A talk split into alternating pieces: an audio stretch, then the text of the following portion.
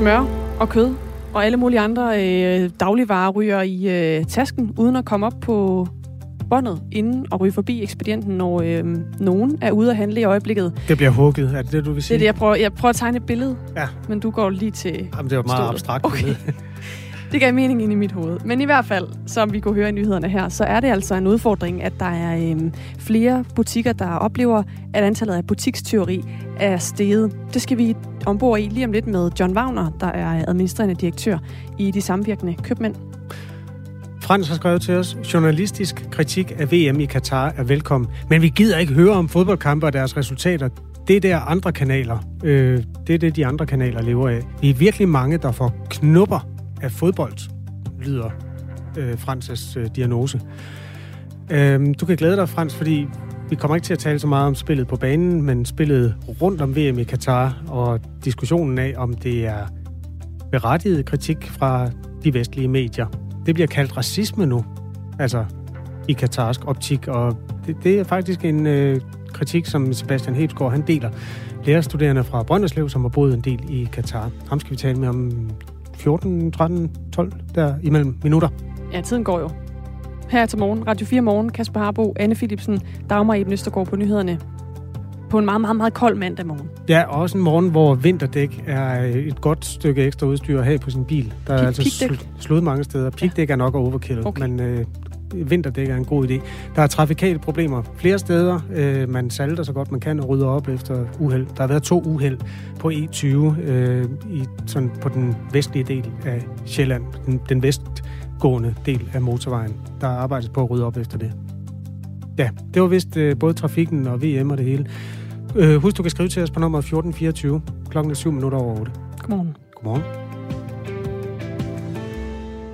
Det er altså øh, ikke kun længere meget dyre varer, der bliver stjålet rundt omkring i dagligvarerbutikkerne, fordi helt almindelige øh, varer som smør og kød kommer altså også nogle gange i tasken uden at blive betalt. I år har butikker fra supermarkeder til øh, tøj- og elektronikbutikker haft besøg af usædvanligt mange ikke betalende kunder altså butikstyve. Fra januar til og med oktober, der er antallet af butikstyverier steget med 11 procent i forhold til samme periode i 2021. Det viser tal fra databasen CrimeStat under Dansk Erhverv. John Wagner er administrerende direktør i organisationen De Samvirkende Købmænd. Godmorgen. Godmorgen. Nu hvor det øh, også er sådan basisvarer, dagligdagsvarer, der er målet for 20, så mærker butikker som øh, Meny, Rema 1000 og Spar Danmark også til det her. Og det er butikker, som hører under netop de samvirkende købmænd, som du jo øh, repræsenterer. Hvad er det helt præcist, I oplever? Jamen, vi oplever som hele detailhandlen desværre, at i en økonomisk krisetid, som det er for rigtig mange mennesker lige i øjeblikket på grund af energiregningerne, at så øh, smitter det af på tyverierne i, i butikkerne, og der derfor må konstateres en, øh, en stigning i antallet af tyverier desværre. Det er tal, der bygger på øh, indberetninger fra 4.600 butikker landet over, herunder butikker fra de store koncerner som øh, Coop, Selling Group, Matas, Bauhaus er nogle af dem, der altså har øh, lavet indberettet de her tal. Tilsammen der har de i årets første 10 måneder indberettet 10.010 tyverier, og det drejede sig om 9.030 i den samme periode sidste år. Og alene i oktober, der kom øh, 1200, over 1200 indberetninger, øh, og det er også højere, hvis man sammenligner med øh, oktober sidste år. Hvem er det, der stjæler John Wagner?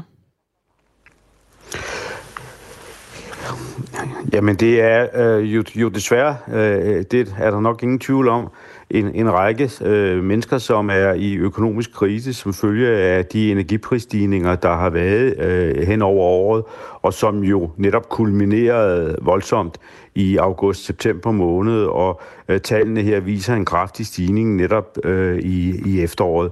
Så der er ingen tvivl om, at det er økonomisk nød, der er, er årsag til det. Vi har jo altid været øh, i den situation, at der var, der var, der var folk, der, der, der stjal enten på grund af kleptomani, eller fordi at det var organiseret tyverier med henblik på videre salg.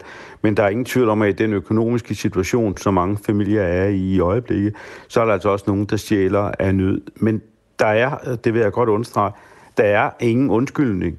Altså, tyverier er kriminalitet, og anbefalingen, og den anbefaling, tror jeg, tilgår fra alle organisationer og fra alle koncernhovedkvarterer til butikkerne, det er, at tyverier skal anmeldes, og der er ingen tvivl om, at som følge af den stigning, der er i antallet af tyverier, så er der også rigtig mange butikker, som har manet op med butiksdetektiver, for både fordi det har en præventiv virkning, og fordi at øh, man gerne vil have afsløret, hvem det er, der stjæler, og det bliver så politianmeldt. Det, at den her stigning skulle hænge sammen med de stigende priser og inflationen, og at man øh, dermed har øh, færre penge mellem hænderne i virkeligheden, er det noget, I kan dokumentere? Er det noget, I ved, eller er det et gæt fra din side, at det kan hænge sammen med det? Altså, jeg kan ikke rigtig se, øh, hvad anden forklaring der skulle være på det. Vi har jo også set det tidligere i økonomiske krisetider under finanskrisen, øh, og tidligere, at, at det er i de situationer, at, øh, at der kan komme en periode med et stigende antal tyverier, men øh, vi har af gode grunde jo ikke spurgt øh, tyvene om, hvorfor de stjæler.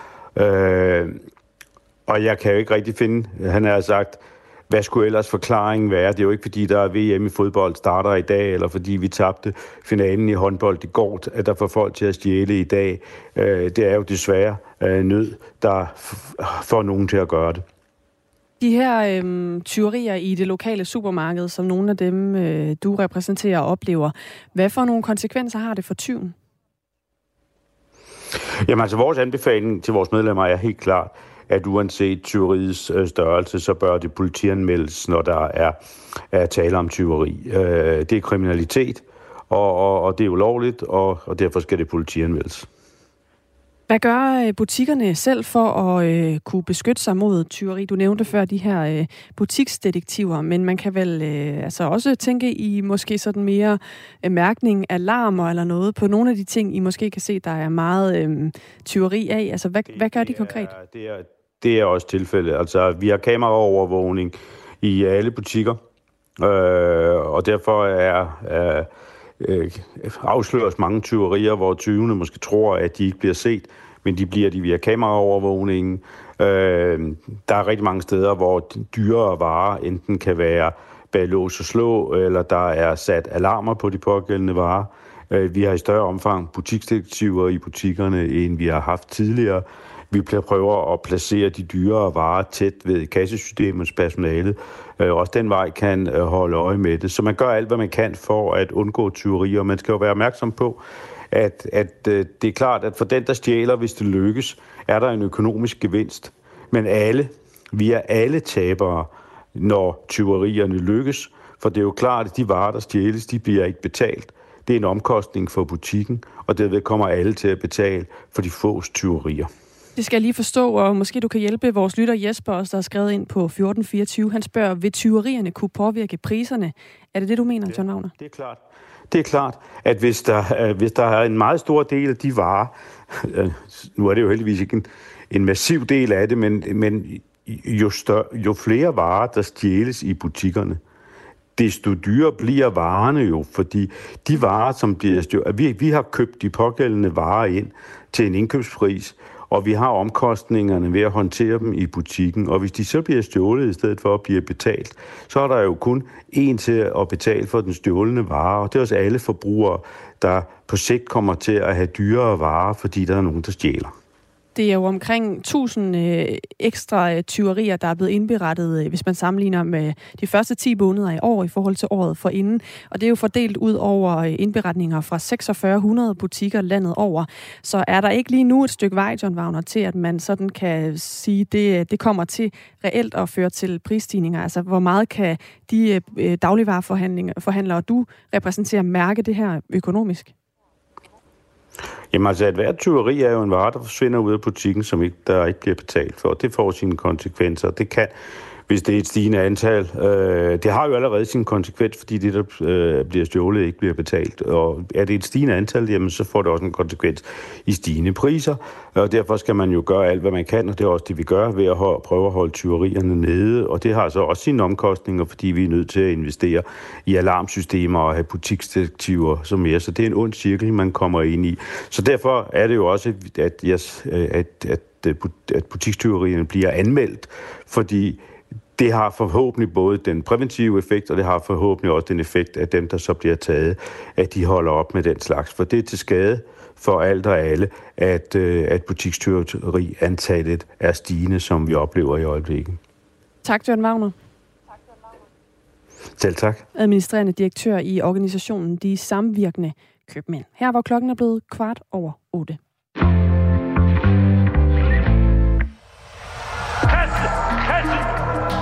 De blev født ud af kaos.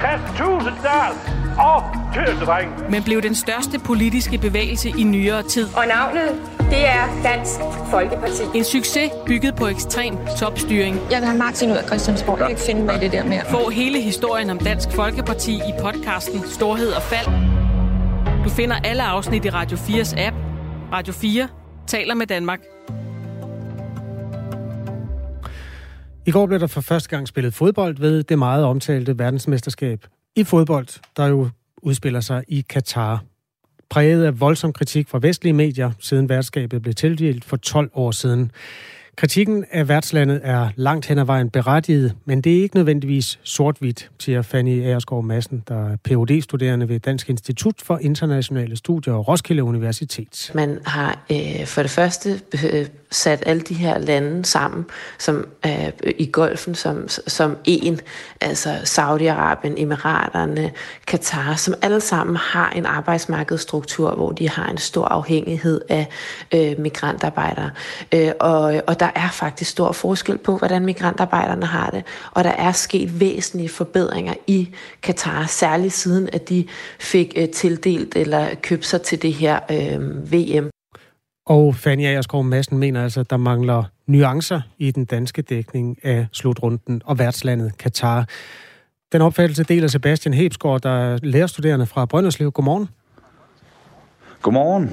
Øhm, du er spændende at snakke med, fordi du har gået på gymnasiet i Katar, fordi din familie flyttede der til, og efterfølgende også boet dernede alene i en årrække, øh, blandt andet undervist på en skole og sådan noget indtil sidste år. Hvorfor synes du, at øh, kriterie, at øh, dækningen af det her værtsland og hvad, den måde, øh, man har bygget infrastruktur og stadions på, har været ensidig?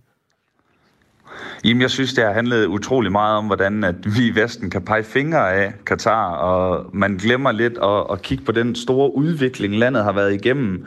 Og som der også bliver nævnt tidligere, det er for eksempel, at, at kafala-systemet er væk. Ja, det kommer lidt for sent, men, men tingene går altså i den rigtige retning dernede.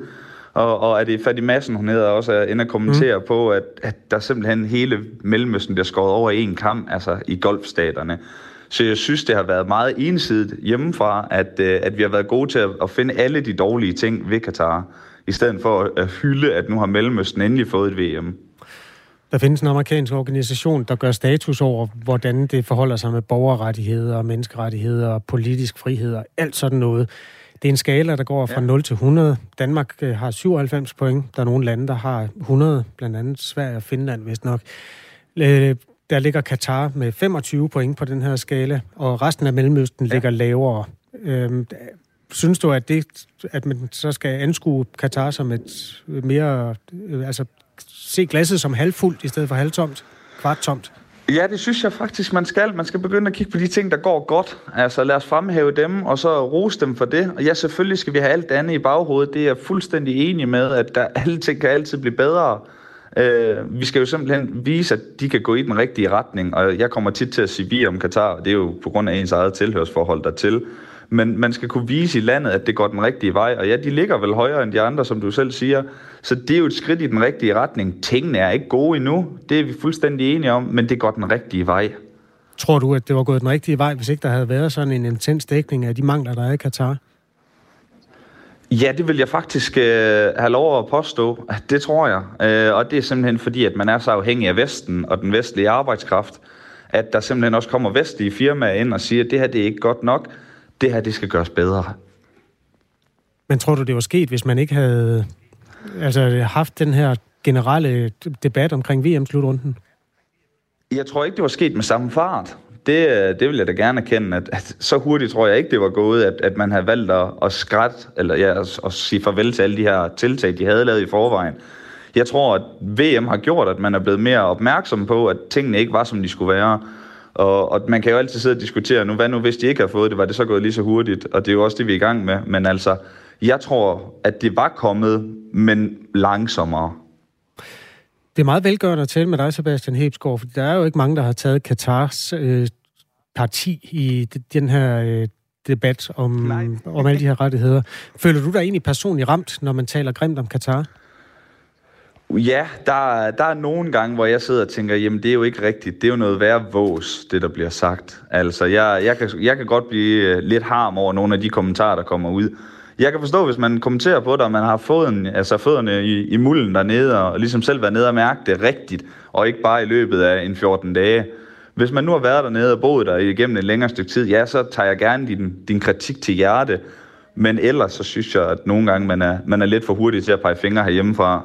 Tidligere på morgen talte vi med journalist Søren Førby, der befinder sig i Katar. Han satte nogle ord på, hvordan folk i Katar har opfattet den kritik, som Vesten er kommet med af landet. Hernede, der synes man, den er hyklerisk, den er fyldt med racisme og ikke mindst øh, en masse uvidenhed fra, fra Vesten. Ja. Racismen kommer sig af, at det VM, der lige blev skudt i gang i går, det er det første i Mellemøsten med et muslimsk land. Synes du, det er racisme, Sebastian Hebsgaard? Uh, jeg, vil ikke, jeg ved ikke, om jeg vil, jeg vil spille racismekortet. Det synes jeg måske er lidt voldsomt. Men de to andre ting vil jeg gerne sige mig enig i. Uh, jeg synes, det er meget hyklerisk, fordi der var jo ikke noget snak om uh, på samme uh, måde i hvert fald, da der var VM i Rusland og, og VM i Brasilien, hvor man ryddede farvelager for at gøre plads til, til VM og, og OL efterfølgende. Så jeg ved ikke, om racismekortet er det, der skal spilles i den her uh, uh, sammenhæng. Det har styret gjort. De siger, det er racisme. Ja, ja, ja men det, det forstår jeg vel egentlig også godt, at, at de gør, fordi at det, det har jo altid været Mellemøsten uh, i de senere år, der har været bad guys, har det ikke det? Og så, uh, når der endelig sker noget godt dernede, så, så glemmer vi at hylde det. Uh, og jeg tror, det, det er det, den går på, uden at skal gøre mig klog på det. Ja, fordi man kan sige, der, altså jeg har set masser af kritik, også blandt mennesker, jeg kender godt, som ikke bryder sig om, øh, at Katar har fået det der VM. Jeg har ikke set nogen sådan bruge det der religionskort eller rasekort. Øh, er det ikke sådan lidt, lidt letkøbt at trække det fra styrets side? I, det, det ved jeg faktisk ikke. Det har jeg sådan set ikke rigtig nogen holdning til. Det, det er deres mening om tingene. Altså, det, det er jo en måde også for dem at få deres frustrationer ud på, vil jeg tro. Og kalde også racister?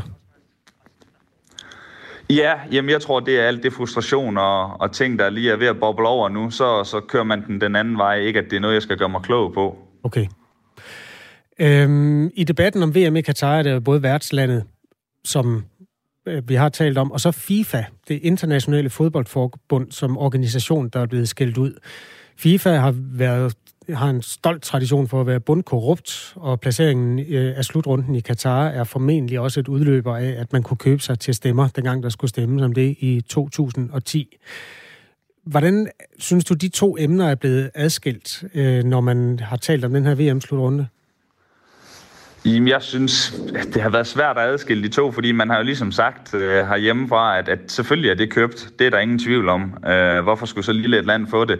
I stedet for at sige, er det ikke Mellemøstens tur øh, til at få noget VM? De er jo ekstremt glade for fodbold, og nu ved jeg jo godt, der vil komme nogle kommentarer om, at øh, den fodboldglæde, der var, den forsvandt efter 45 minutter i går. Ja, det gjorde øh, den faktisk. Hvor, hvor, ja, hvor, hvor folk lidt udvandrer fra stadion. Men øh, jeg tror simpelthen, at de havde regnet med, at, øh, at Ecuador de skal køres over. Derfor udvandrer man også, da det ikke sker. Jeg tror også, at det der er jo problemet her, det er for eksempel, at man siger jo selvfølgelig, at det er købt, men, men hvad med Rusland? Var det ikke også købt og betalt på sin vis? Nu skal det vel til USA, Kanada og Mexico næste gang. Øh, hvis vi skal kigge på, på ren mel i posen, uden jeg skal sidde og kaste med ting her også, så er det vel egentlig Kanada, der, der er den oplagte til at have dem alle sammen, hvor det hele fungerer. Mm. Ja, det, ja, det ved jeg simpelthen ikke nok om, til at vi kan tale om næste VM. Øhm, er, er du selv øh, glad for fodbold? Ja, jeg er meget glad for fodbold selv.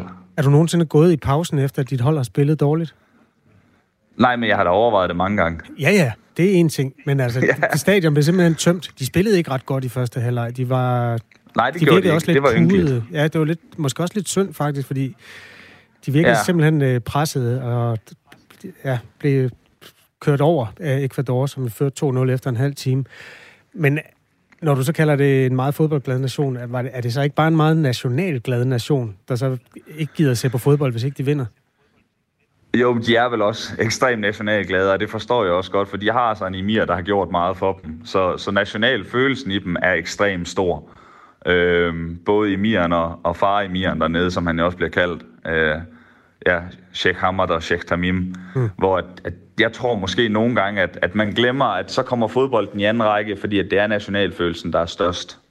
Men det synes jeg ikke er fodboldglæde så, fordi det, det er da også noget med at have sympati og bakke de der 11 stakler op, der skal løbe rundt og med verdens største kampesten på skuldrene. Når man så ikke gider bakke dem op, ja. er, man, er man så ikke i virkeligheden lidt hyklerisk selv?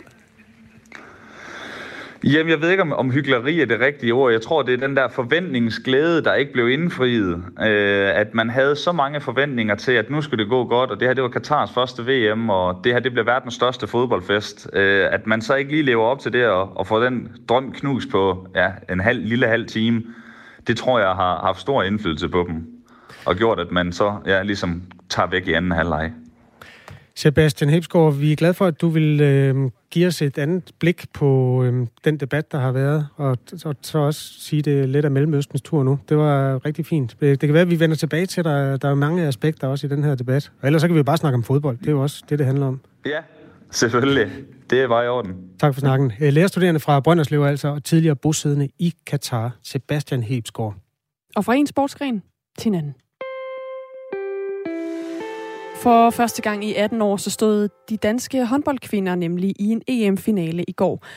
Det endte desværre med et nederlag på 27-25 i kampen mod Norge, men det betyder jo altså stadig, at Danmark kan rejse hjem med den første EM-medalje i 18 år. Og det er det, som fylder her dagen derpå for Karen Brødskov. Hun var anfører, da landsholdet senest vandt EM-medaljer tilbage i 2004 det er jo et rigtig, rigtig flot resultat. Og jeg er også sikker på, at når, når først lige roen lægger sig, og man kommer hjem, hjem i, til sit eget hus, lejlighed, så finder man ud af, hvor mange der er fulgt med, hvor, meget, hvor flot det er det, de har gjort, og hvor stolte er det, de skal være. Og øh, så er der, man skal også huske, der er aldrig nogensinde nogen, der tager den her oplevelse fra dem og minderne, når man kigger ned i den her medalje. Så altså den rejse, de har været igennem nu, det er, det er utrolig stærkt af dem. Men selvom Karen Brødskov altså peger på, at Danmark har spillet en flot turnering, og det jo altså er flot overhovedet at stå med sølvmedaljerne om halsen, der er jo mange, der slet ikke får noget, der ligner en medalje, så ærger resultatet hende alligevel. Især fordi hun faktisk mener, at Danmark spillede bedst i kampen i går. Det er jo sådan, elitesport er, og det er jo også det, at det er så forbandet ærgerligt, hvis jeg skal sige det sådan, at, at man spiller klart bedst i flest minutter. Jeg synes, man viser klart større fight, altså virkelig dem, der virkelig vil vinde igennem hele kampen. Men det er også her, at, at vi ser, at de her små ting får utrolig stor betydning. Og øh, som jeg siger, små ting, det, er, det kan være ja, fejl på banen, det kan være, at Norge lige får et ekstra angreb osv., og, så videre. og så plus, så må vi sige her, at igen, så har de en utrolig dygtig målmand, der går ind og, øh, og driller Danmark. Og det er jo igen sådan nogle ting, som, som på de rigtige tidspunkter, skal jeg sige, får stor betydning for håndboldkampe sagde altså Karen Brødskov, som var med i øh, perioden 1994 til 2004.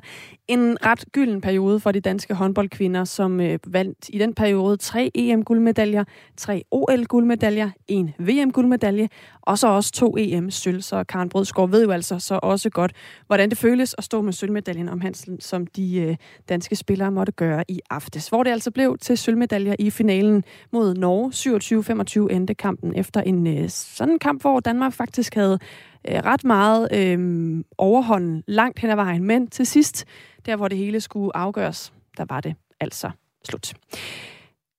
Vi skal øh, lige om lidt have et nyhedsoverblik, og efter det, så skal vi se nærmere på et øh, dansk studie, som behandler øh, den gruppe af danskere, eller nogle af dem, der oplever senfølger fra det, de mener er en coronainfektion. Der er nemlig en ret betydelig gruppe i det her studie, som faktisk øh, ikke har antistofferne fra coronainfektionen. Og dermed så kan det, de oplever jo altså øh, i virkeligheden ikke rigtig være senfølger umiddelbart. Det er en øh, historie, vi dykker ned i sammen med Kasper Iversen, der er professor og overlæge på Herlev og Gentofte Hospital, og som også står bag det her øh, studie, som øh, altså øh, i dag bliver skrevet om i politikken, og som har set på senfølger efter corona. Det er på den anden side af et nyhedsoverblik, som du får her, hvor klokken er halv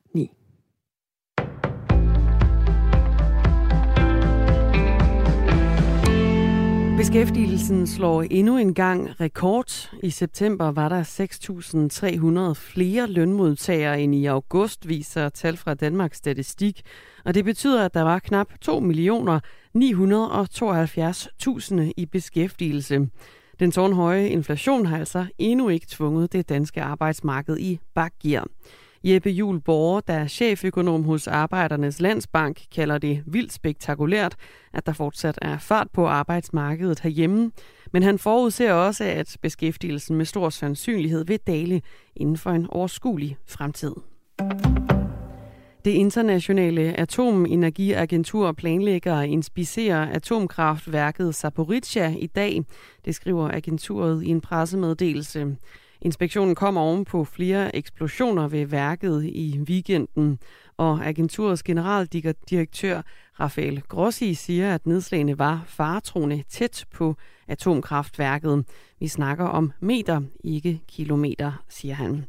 Zaporizhia er Europas største atomkraftværk, og under normale forhold så står det for en femtedel af Ukraines årlige elproduktion, men værket er lukket ned i øjeblikket. Og det er godt nyt ifølge Bent Lauritsen, sektionsleder for strålingsfysik ved Danmarks Tekniske Universitet. Det er ikke en akut situation, men øh, den er stærkt bekymrende. Selv med et worst case scenarie, så er det svært at forestille sig andet end lokale konsekvenser, skulle det gå galt. Altså jo længere tid reaktorerne har været lukket, jo øh, mindre er behovet egentlig for, for køling og øh, bemanding. Det skal stadigvæk være der, men, men, men ligesom på en, en risikoskala, så jo længere tid der går, mens reaktorerne er lukket, jo mindre bliver risikoen for den store katastrofe. Lyder det fra Bent Lauritsen. Den danske kritik af VM-værtslandet Katar mangler nuancer. For landet har ændret sig, siger Fanny Aerskov Madsen, som er Ph.D.-studerende ved Dansk Institut for Internationale Studier og Roskilde Universitet. Her har hun et særligt fokus på politik, samfund og økonomi i Mellemøsten. Særligt siden, at de fik uh, tildelt eller købt sig til det her uh, VM. Eksempelvis fjernede Katar i 2020 kafala-systemet, som af mange blev kritiseret for mere eller mindre stavnsbinde migrantarbejdere, fordi de hverken måtte skifte job, forhandle løn eller indgå i fagforeninger. Så har der også været lidt en tendens til, at man har øh, for det første øh, sat alle de her lande sammen som øh, i golfen som, som en, altså Saudi-Arabien, Emiraterne, Katar, som alle sammen har en arbejdsmarkedsstruktur, hvor de har en stor afhængighed af øh, migrantarbejdere. Øh, og, og der er faktisk stor forskel på, hvordan migrantarbejderne har det. Katar fik tildelt VM i 2010. En nigeriansk formodet pirat tager i dag plads i Københavns byret, som den eneste af fire formodede pirater, der for et år siden var i ildkamp med en helikopter fra den danske frigat Esbjørn Snare, er han bragt til Danmark og tiltalt. Imens de andre fik tiltale frafald og blev sat fri i en båd, var han såret og fik amputeret sit ene ben. Han risikerer nu mellem et og halvandet års fængsel i sagen, hvor han er tiltalt for at udsætte danske soldaters liv for fare. Noget han nægter sig skyldig i. Og sagen her, den ventes afsluttet den 25. eller den 28. november. Først på dagen er det med skyer, og især mod nord og øst er der sne og sludbyer, som også kan fortsætte senere på dagen. Men op ad formiddagen, der klarer det altså noget op, også med lidt eller nogen sol. Temperatur fra frysepunktet til 4 graders varme og en svag til frisk vind fra skiftende retninger.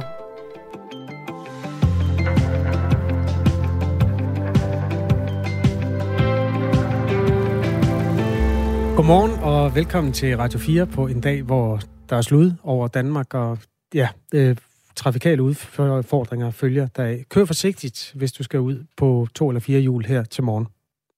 Vi øh, skal tale om regeringsforhandlingerne nu, fordi der kunne være et scenarie, der hed, at den øh, nye regering, vi får, det kommer til at være både med Venstre og med Socialdemokratiet. Men det er ikke verdens bedste idé, hvis man spørger Venstres ungdom.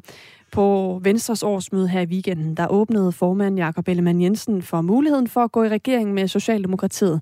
Men det er altså ikke løsningen. Og det er der en oplagt årsag til, hvis man spørger formanden for Venstres Ungdom, Maria Ladegaard. Altså man kan sige, at det åbenlyse svar er jo, at det er sammen med Socialdemokratiet.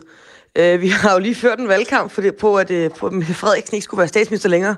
Og så kan det godt virke sådan lidt mærkeligt, at man så, hun var efter valget, øh, ligger mandater til, at hun kan fortsætte i, øh, i fire år mere. Noget andet er jo den politik, der bliver ført. Der er jo øh, forskel på Venstre og Socialdemokratiet. Øhm, og derfor skal man være meget varsom med at, øh, at gå sammen med nogen, man er meget uenig med. I hvert fald i politik. Ved det seneste folketingsvalg, der blev Venstre tæt på halveret, fik 23 mandater. Og på årsmødet her i weekenden, der lød det altså også fra Jakob Ellemann Jensen, at Venstre kan gå med i en regering med Mette Frederiksen som statsminister, hvis Socialdemokratiet er klar til at lave de reformer, som Venstre mener er nødvendige. For jeg har noteret mig, at Socialdemokratiet i valgkampen pludselig lagde op til at føre en helt ny politisk kurs. Der blev både talt om skattelettelser, om frit valg, om reformer af den offentlige sektor. Det er alle sammen interessante emner for enhver venstremand. Og derfor er det naturligt at følge op på mulighederne for et samarbejde. Uanset om det bliver med Venstre i regering eller med Venstre i opposition. Men Maria Ladegaard fra Venstres Ungdom køber ikke præmissen om, at Venstre og Socialdemokratiet er tæt på hinanden. Hun vil dog ikke afvise, at Socialdemokratiet har rykket sig tættere på Venstre. Jamen, altså, man kan sige, selvfølgelig kan de have rykket sammen, men altså, jeg, jeg, skal, jeg skal godt nok se det, før jeg tror det, at, øh, at Socialdemokraten er blevet, er blevet venstremand. Særligt fordi Mette Frederiksen jo ikke er en kvinde, der sådan lader sig rykke særlig meget øh, ud af den kurs, hun har sat. Men altså, med det sagt, det, jeg, jeg afviser ikke, at der kan være en situation, hvor Socialdemokratiet har adapteret al Venstres politik, og derfor laver et regeringsgrundlag, som vi kun kunne drømme om, så kan der jo godt være et tilbud, der simpelthen er for godt til øh, at sige nej til. Men jeg har øh, endda meget svært ved at forestille mig, at det, er, at det er sådan et tilbud, der kommer til at ligge på bordet. Og så skal man være varsom med ikke at gå i regering, fordi det kunne være sjovt, øh, men stå fast på, på det, man mener. Der er selvfølgelig også det, at hvis Venstre går i regering med Socialdemokratiet, så vil øh, det her borgerlige parti jo faktisk kunne komme tættere på magten efter et valg, hvor øh, det ser svært ud for Blå Blok i forhold til i hvert fald at øh, få lavet noget som helst, der minder om et øh, flertal, som det ser ud lige nu. Men det er ikke sikkert, at det er det værd at komme netop tættere på magten, siger Maria Ladegaard. Jamen det kommer nemlig an på, hvor meget indflydelse man får. Altså nu har vi gået rundt i Herning og sagt prisen på grisen hele weekenden, og det er næsten blevet sådan lidt komisk øh, i, i antal. Men ikke desto mindre, så er det jo politik. Altså vi er her jo ikke for at tage til landsmøder i Herning og have jakkesæt på. Øh, vi er jo, fordi vi godt kunne tænke os indflydelse, og derfor, altså jeg vil sige, hvis man nu får en rigtig god aftale, så er det en god idé, men jeg synes også, man skal være øh, overveje meget, om de vælgere, der har stemt på Venstre, har stemt på Venstre, fordi de ønskede, at vi skulle i regering med Socialdemokratiet, eller de ønskede, at vi primært skulle være statsministerparti, og sekundært være en, øh, en stærk og kritisk opposition. Øhm, så, så, det, så, så selvom, selvom noget er bedre end noget andet, så betyder det ikke, at man som parti skal lægge stemmer til. Venstre og Socialdemokratiet har jo været hinandens modstandere i dansk politik i en menneskealder. Og derfor så øh, kan der også nogle gange i de her snakke om, hvorvidt de så kan samarbejde i en regering, opstå en slags sådan landskampstemning, hvor det sådan bliver lidt rød mod blå. Maria Ladegaard vil ikke afvise, at der er noget af den skepsis, hun har til en SV-regering, der også er farvet af den historie, som de to partier har med hinanden hvor der er sådan lidt landskampstemning, uh, rituel stammedans, hvor vi står på hver vores side. Mm. Det er der klart også. Uh, men vi må også holde fast i, at den måde, Socialdemokratiet og Venstre betragter individet og staten, og den måde, de spiller sammen på, øh, hvad man, hvad man kan, skal lave lovgivning om, hvad man ikke skal lave lovgivning om, øh, hvem der har første ret til de penge, man tjener. Øh, der er nogle helt grundlæggende øh, forskelle. Nogle gange udmyndter det sig i noget politik, der er øh, tættere på hinanden, end sådan den ideologiske position, men vi bliver nødt til at være opmærksom på, at Socialdemokratiet har en helt anden øh, idé om, hvor meget staten den skal fylde. Øh, og i Venstre, der har vi jo simpelthen bygget et parti på, at staten skal fylde øh, ja, ja, ja, mindst muligt. Øh, så, så, det, så øh, jo, har vi, har vi måske nærmere på nogle områder? Ja, men vi ligger stadigvæk ideologisk set for langt fra hinanden. Landsmødet i weekenden, som Venstre afholdt, øh, blev fuldt meget tæt i øh, nyhedsbilledet, jo fordi det også siger noget om, hvor Jakob Ellemann Jensen står i de her regeringsforhandlinger.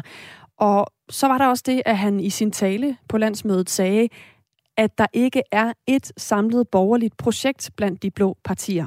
Han sagde også, at der er alt for meget uenighed i Blå Blok til, at de kan danne et reelt alternativ til Mette Frederiksen som statsminister. Og øh, den her øh, kommentar målrettet de blå partier kan tyde på, at Venstreformanden er ved at lægge afstand til den blå blok, vurderer politisk redaktør her på Radio 4, Thomas Larsen. Jeg mener, at svaret er, at ja, og på den måde så satser han altså også meget, meget stort, fordi han lagde så bemærkelsesværdig stor afstand til sine gamle allierede i Blå Blok, at det jo også vil være svært for ham at komme tilbage, hvis nu regeringsforhandlingerne med Socialdemokratiet bryder sammen, og hvis Venstre ikke ender i, i, i regering. Det var altså en, øh, en meget klar kritik af, at han synes, de andre havde været for dårlige til at søge de nødvendige kompromiser, og at Venstre måske også havde det. Og hvis man lyttede nøje til hans hans tale, så synes han jo faktisk ikke, der var en særlig stor altså fællesmængde øh, mellem, øh, de, mellem partierne i Blå Blok. I hvert fald ikke en fællesmængde, som de aktivt opsøgte. Så der er også flere, der udlagte på den her måde, at han ikke bare forlod øh, Blå Blok, men faktisk også smækket med døren sagde altså Thomas Larsen, politisk redaktør her på kanalen. Min teori om en VS-regering. Mette slipper for advokatundersøgelse, og Ellemann bliver ikke skiftet ud som leder for Venstre. Derfor en sms, der er kommet ind på nummer 1424. En lille hurtig analyse. Øh, det er i hvert fald længe siden, vi har hørt om den advokatsundersøgelse fra Venstres formand. Det er det. Klokken er 8.41. Der findes en Facebook-gruppe med 341 medlemmer. Det er mennesker, der diskuterer senfølgerne af en coronainfektion. Øhm, og der har man så gjort det fra forskerside, at man har undersøgt, om de overhovedet har haft corona. Og det havde en tredjedel af dem faktisk ikke, skriver politikken. Øh, et studie, som er trygt i et øh, videnskabeligt tidsskrift, der hedder Microbiology Spectrum. Kasper Iversen er professor og overlæge på Herlev og Gentofte Hospitaler og seniorforfatter på det her studie. Godmorgen. Har vi dig med, Kasper Iversen? Ja, godmorgen. Der var du, det var godt. Øhm, jeg skal lige forstå det rigtigt. Altså, man har 341 mennesker, der diskuterer, hvad coronainfektionen har gjort ved dem af forskellige ting. Stakåndethed, træthed og koncentrationsproblemer osv. Og så viser det sig, at hver tredje aldrig har haft corona. Er det rigtigt forstået? Ja, altså man kan sige, det vi helt præcis undersøger, det er, om de har antistoffer mod corona. Og hvis ikke man har antistoffer mod corona, den type vi undersøger, så er sandsynligheden for at, at have haft corona relativt lille. Så en stor del af de, den tredjedel, som ikke havde antistoffer, og det var det, vi fandt, har nok ikke haft corona på noget tidspunkt. Jeg skal lige præcisere, at der var 11.000 medlemmer i den her gruppe, og det er så 341 ja. af dem, I har talt med. Og der finder I så ingen antistoffer hos 32 procent af dem. Det er det omskrevet til en tredjedel. Hvor overrasket blev du over det resultat? Jo, men jeg, jeg blev noget overrasket over tallets størrelse, men jeg vil sige, at jeg blev ikke overrasket over, at alle ikke havde det. Fordi jeg tror, man skal være opmærksom på, at øh, så der er meget omtale øh, af en tilstand, og folk de frygter en tilstand som, som senfølge efter øh, coronavirus. Så, så vil folk, som har nogle symptomer, som ikke nødvendigvis er det, måske ligesom putte den øh, kategori på, sætte den hat på og sige, det er nok også det, jeg har. Hmm. Lige så snart vi taler om corona i radioen, så kommer der sms'er fra vores lyttere, der også gerne vil diskutere vaccinen. Og øh, nu ved jeg, at det, det er selvfølgelig en helt anden problematik, men der er jo også blevet indberettet en hel masse bivirkninger, som er relateret til, til, vaccinen, og hvor man så diskuterer efterfølgende, om det var det ene eller det andet. Er det sådan et klassisk menneskeligt træk, at når man taler om en form for sygdomme eller øh, symptomer, at man så føler sig mere syg, end man er?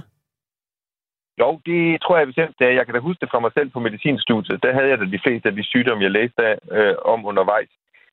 Så selvfølgelig er der et eller andet i den pointe. Men altså, jeg synes, det man skal holde fast i, det er jo, at den her tredjedel, det er jo ikke fordi, de ikke fejler noget nødvendigvis. De kan jo have alle mulige andre årsager til at føle sig skidt. Det kan være en anden virusinfektion. Det kan være det enorme stress, rigtig mange mennesker har været under i forbindelse med øh, coronaepidemien. Så det er ikke fordi, de ikke fejler noget. Det er bare fordi, de måske får sat en et forkert markat, markat på deres sygdomme og symptomer. Og det kan være, at vi lige skal deklarere, fordi det er jo ikke så svært at blive testet for corona i vores dage, men det var svært i første halvdel af 2020, og det er grunden til, jo, at mange af de her, ja, mange af de her deltagere i undersøgelsen ikke fik en coronatest, dengang de var syge, og så er de så ja. lidt af forskellige efterdønninger af, af det, som de så fejlede på det tidspunkt. Det har bare ja. nu øh, vist sig ikke at være corona. Der er flere af vores lyttere, der synes, det er spændende. Øh, det, altså, har man for evigt antistoffer efter covid, spørger vores lytter Helle, som er fra Køge. Nej, det har man ikke. Øh, den type antistoffer, vi måler, som er de, øh, de naturlige antistoffer, man får efter naturlig infektion, de falder også, og de falder også inden for det første år. Men vi har bare selv i nogle ret store undersøgelser, vi har lavet i andre befolkningsgrupper, set, at dem, som udvikler de her antistoffer, de har også målbare antistoffer efter 12 måneder, og mere end 90 procent af dem. Så øh, på, på sigt vil de forsvinde, men øh, op til et år efter, der kan man måle det hos langt, langt, langt de fleste. Men mange af dem her fik jo corona, eller hvad det nu var, de fik, i første halvdel af 2020, så det er jo snart to år siden. Og, men øh, det var ikke det, vi lavede studiet. Så studie er jo lidt undervejs. Vi skal jo Nå... først have taget prøverne og målt. Og, okay, ja, forstår så, så, så, så vi har målt deres antistoffer inden for et år efter, de fik deres symptomer. Godt, okay. Øhm, normalt, når man skal lave spørgeskemaundersøgelser eller videnskabelige studier, så skal man jo have det, der hedder en repræsentativ øh, gruppe. Så skal der være forskellige aldersgrupper, og der skal være øh, nogenlunde lige mange af hvert køn osv. osv. I den her undersøgelse, der har 9 ud af 10 deltagere været kvinder. Hvordan spiller det ind? Jo, altså man kan sige, det er, det er jo meget god pointe, du har der med, at det her det er jo ikke repræsentativt. Det der med at skrive noget og sige, hvem har lyst til at være med, det er ikke repræsentativt. Der er selvfølgelig en chance for, at vi ligesom skævvridende. Derfor skal man også passe på med ligesom at konkludere, at det gælder for alle det her. Øh, men det der med den høje andel af kvinder, øh, det, altså hvis man ser på nogle andre sygdomme, som øh, kan være svære at diagnostisere med lidt uspecifikke symptomer, som for eksempel kronisk træthedssyndrom, øh, fibromyalgi, øh, symptomer efter hjernerystelse, som har været meget udbredt tidligere, piskesmæld, som også var meget frem for tilbage, så ser vi den der øh, kønsfordeling med, at det er langt hovedparten kvinder, der har det. Og vi har ikke nogen god forklaring på, hvorfor. Lige nu taler jeg altså med Kasper Iversen, der er professor og overlæge på Herlev og Gentofte Hospitaler og seniorforfatter på det her studie, hvor man har undersøgt 341 medlemmer i en Facebook-gruppe for mennesker, der har senfølger øh, og som mener, at det stammer fra en coronainfektion i starten af 2020. Øh, og der har det altså vist sig, at en tredjedel af dem ikke har nogen antistoffer og muligvis således heller ikke har haft corona. Hvordan reagerer folk, når de får at vide, at de ikke har haft corona? Altså hvis de går op med et åndedrætsbesvær eller sådan noget, som de troede var relateret til det? Ja, nu har vi jo ikke uh, talt specifikt med, uh, med de folk. De har selvfølgelig fået et brevsvar uh, med, med, om vi har kunne finde antistoffer eller ej. Øh, men generelt så kan man sige, at, at det er jo, det kan jo være måske en lille smule angstprovokerende faktisk, at det man, man troede ligesom man havde en forklaring på en symptomer, så viser det sig, at det ikke er det. Men det giver også muligheden for, at man så kan finde ud af, hvad det er, og gøre noget ved det. Og, og det er jo ligesom det, som er udgangspunktet for det her hele studiet, det er jo, at vi på en eller anden måde skal sikre, at vi giver den rigtige behandling til den rigtige patient. Det vælter ind med de der vaccinespørgsmål. Bare lige for at få dem fejret til side, Kasper Iversen. Var der overhovedet nogen, der var vaccineret på det tidspunkt, hvor de her mennesker fik deres corona? Ja, det, nej. Altså, det var der ikke. Okay. Øh, det, det, det var i, i starten af epidemien, og det var før øh, vaccinen. Godt. Så der er ikke alle de fine teorier, der kommer nu, dem, dem de, de har ikke noget på sig. Altså, det, vaccinen spiller ikke ind i forhold til de øh, symptomer, de her mennesker har haft. Nej. Hvad, hvad har de så haft øh, for nogle sygdomme? Hvad, hvad er det, der kan give den type, den samme type senfølger som corona? Jamen altså, i og med, at det er relativt uspecifikke sygdomme, så kan alle sygdomme jo gøre det her. Har du en har du blodmangel, har du en stofskiftesygdom, øh, har du en anden virusinfektion, eller måske har du, og det tror jeg måske kan betyde ret meget, har du en stressreaktion ovenpå, at et helt samfund har været lukket ned, du måske troede på dit job, øh, dine børn går ikke i skole, altså, men man, man, rigtig, rigtig mange mennesker har været under en enormt pres, og det kan jo sagtens øh, udmynde sig i øh, fysiske symptomer. Hvad kan man bruge den her til? Nu er du videnskabsmand og har fået et lidt overraskende svar. Øh, hvad kan det bruges til at til noget i forhold til vores opfattelse af corona, eller hvordan man behandler corona, eller hvad, hvad er perspektiverne i det her? Ja, men altså, man, det kan ikke bruges i forhold til at behandle corona, men det, hvor det kan bruges, det kan bruges i forhold til, når vi behandler senfølgere. Nemlig, at vi bliver ved med at holde ligesom vores tanker åbne for, at den person, som har nogle symptomer, som de selv mener er relateret til den en tidligere coronainfektion, der skal vi i hvert fald være opmærksom på, at der er en mulighed for, at de også fejler andre ting, og det skal vi være opmærksom på som læger, altså vi sikrer, at vi behandler det rigtigt, og ikke bare stiger os blind på, at det, her, det er coronainfektion. Tak fordi du var med, Kasper Iversen. Det var så lidt. Professor og overlæge på Herlev og Gentofte Hospitaler og seniorforfatter på det her studie.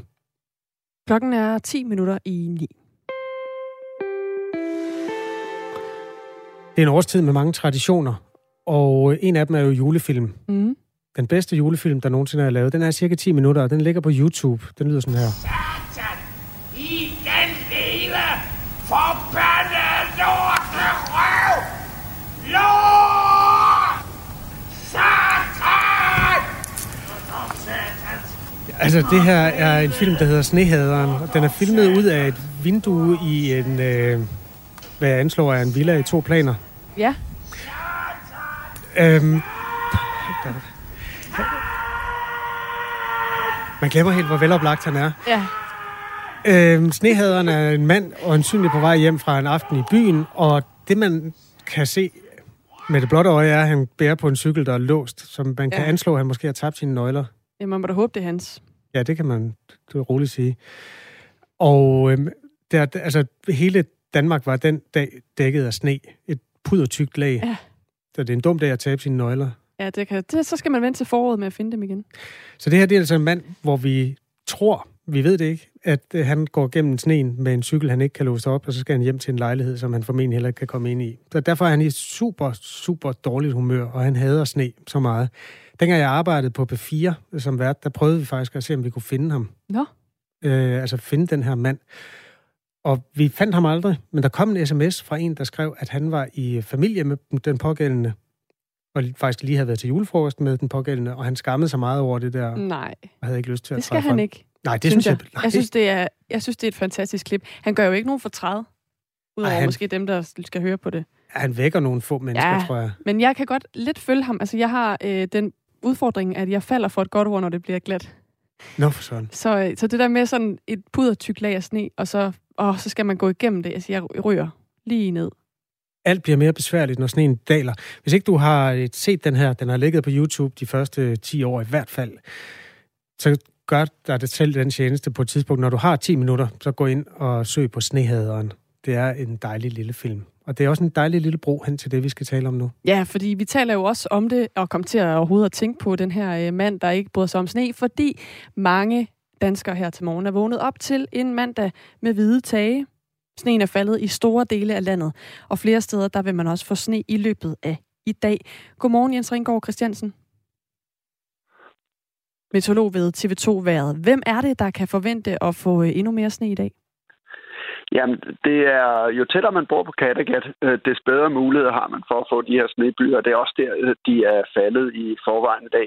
Vi kan se ind over Djursland, blandt andet, og den østlige del af Jylland, der er flere steder, hvor øh, vi har billeder af i hvert fald 10 cm sne. Øh, Og det er noget, der primært er faldet nu her i natte- og morgentimerne. Og der kan altså også godt fortsat være nogle snebyer i løbet af dagen i dag. Og det samme kan man sige lidt om øh, Sjælland, øh, i hvert fald øh, Vestjylland, Nordvestjylland, Kalundborg-kanten, og øh, der er altså også nogle, to, øh, nogle øh, byer lige i øjeblikket, øh, som er med sne, og som er med sådan lidt kraftigt snefald, så det er rigtig for lov til at lægge sig. Der er mange andre steder, hvor øh, det drysser lidt, men hvor sneen ikke rigtig kan lægge sig. Hvor er det så, at man kan øh, regne med, at den bliver liggende, og man måske endda kan begynde at overveje at finde kækken frem og øh, få øh, en lille kælketur? Jamen, øh, noget af det, der er kommet i går, øh, og som øh, ligger på Bornholm, og der er også noget ned over Møn, og der er over Falster, og så no- nogle af de her steder, Djursland, Østjylland lige nu, øh, det er de steder, der er bedst, hvor øh, man også kan få lov til at kunne lege lidt i sne, hvis det er det, man er glad for, og ikke er snehader. Men øh, for snehaderne er der også gode øh, nyheder, fordi at det er sidste dag, hvor vi har øh, det her rigtig vinterlige vejr. Fra i morgen så begynder det virkelig at ændre sig igen, og når vi kigger to dage frem, så er vi tilbage i noget af det der novembervejr, som vi har haft længe. Så det vil sige, at vi, øh, der går ikke længe før det hele er smeltet igen? det gør der ikke. Altså, der er flere grunde til, at det smelter, og øh, den første grund er, at øh, vi får øh, i morgen noget højere temperatur, øh, så får vi noget regn. Der er ikke noget, der er bedre til at smelte sne end regn. Og så den tredje ting, det er faktisk, at fordi vi har haft det så varmt så længe, så er der også masser af jordvarme nedefra, som begynder også at smelte. Så der er tre, der angriber sneen, øh, og derfor kan den ikke overleve. Der er jo øh, selvfølgelig nogle steder her til morgen, hvor det også er øh, ganske glat at bevæge sig ud, særligt måske hvis man er på et øh, transportmiddel med hjul. Hvordan skal man sådan forholde sig rent trafikalt? Altså, hvor, hvor, øh, hvor skal man være særlig opmærksom? Nu er den øh, værste morgentrafik er heldigvis overstået, men øh, der, hvor øh, vi har meldinger om, hvor, hvor der også er uheld øh, øh, i øjeblikket, eller har været uheld, og hvor øh, der er begrænsninger, det er øh, Vestjylland. Øh, der kan jeg se, at Vestmotorvejen, øh, men allerede her klokken kvart over ni forventer man, at, at der er ryddet op efter det igen. Øh, så er der selvfølgelig andre steder, hvor der er mindre ting, øh, men i det hele taget, hvis man har sommerdæk på, og man kan se, at der bare er den mindste smule sne, så skal man være ekstra varsom. Øh, sommerdæk er ikke lavet til sne. Jeg sidder sådan og øhm, inde i mig selv har sådan et, øh, hvor jeg lige hugger med mig selv, om jeg skal spørge om det her. Nu gør jeg det, Jens Ringgaard Christiansen. kan vi sige noget allerede nu om, hvor, om det bliver hvid jul i år, om det her det kommer til at vare ved? Jeg ved godt, det er tidligt, men øh, der er jo ikke meget mere end en måneds tid til. Nej, og der kan jeg svare, at det kan vi simpelthen overhovedet ikke sige, og det kan vi af flere grunde. Og den ene af grundene, det er, at øh, når vi er så langt fremme der, så er det er stadigvæk sådan, at øh, det at kigge i en klimatabel er faktisk bedre end prognoser. Det er frygtelig ked af at sige det, men sådan er det faktisk. Og det er fordi, vi også har noget, der hedder La Nina over, hvor øh, værsystemerne inde over Europa er, er mere usikre end ellers. Så jeg kan ikke sige noget kvalificeret om det. Det synes jeg faktisk egentlig også er fair, men jeg gad jo bare godt, du sagde ja, ikke? Jens Ringgaard, man, man siger, at øh, to snefnug aldrig er ens. Er det egentlig sandt? Ja, det er det. Øh, der er øh, lavet studier af det, og det er faktisk i, i øh, Japan, hvor man nogle gange også har mange meter sne, hvor øh, at der er lavet studier i, øh, hvordan, men vi skal altså helt ned i molekyle, molekyleniveau for at kunne se forskellen. Så øh, med det blotte øje, der er der masser af snefnug, der er ens, men på molekyleniveau, der er ikke to, der er ens. Man er vel også nødt til at fotografere dem, mens de er dem i, i luften. Ellers er det jo ikke retfærdigt at analysere dem, efter de har landet oven på andre snefnug. Nej, og, og, og det, det her det er nok øh, dem, der er landet og kommet ind under mikroskop. Så, okay. øh, men, men det blotte øje, hvis du kan se forskel, øh, så, øh, så er du dygtigere end de fleste. jeg, kan, jeg kan ikke engang se, hvad der står på min telefon nu. på med læsebrillerne. Tak fordi du var med her, Jens Ringgaard Christiansen. Selv tak. God vinter. Tak lige måde. Meteorolog ved TV2-været. Ja, en øh, kold morgen. Ja, skal vi ikke bare lige... Satan! I lille forbandede lorte røv!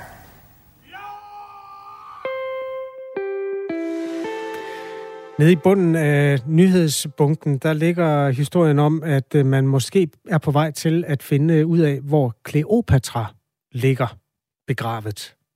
Sig noget mere.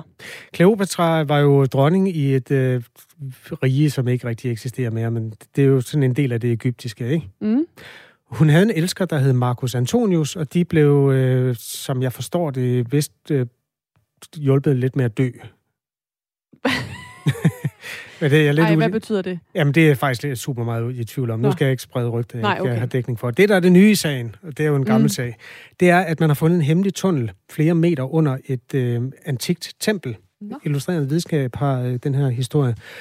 Øhm, arkeologer har simpelthen gravet, og det er jo altså nede i klippe, undergrund, mm-hmm. at man har været i stand til at lave en øh, flere hundrede meter, eller 1300 meter lang tunnel.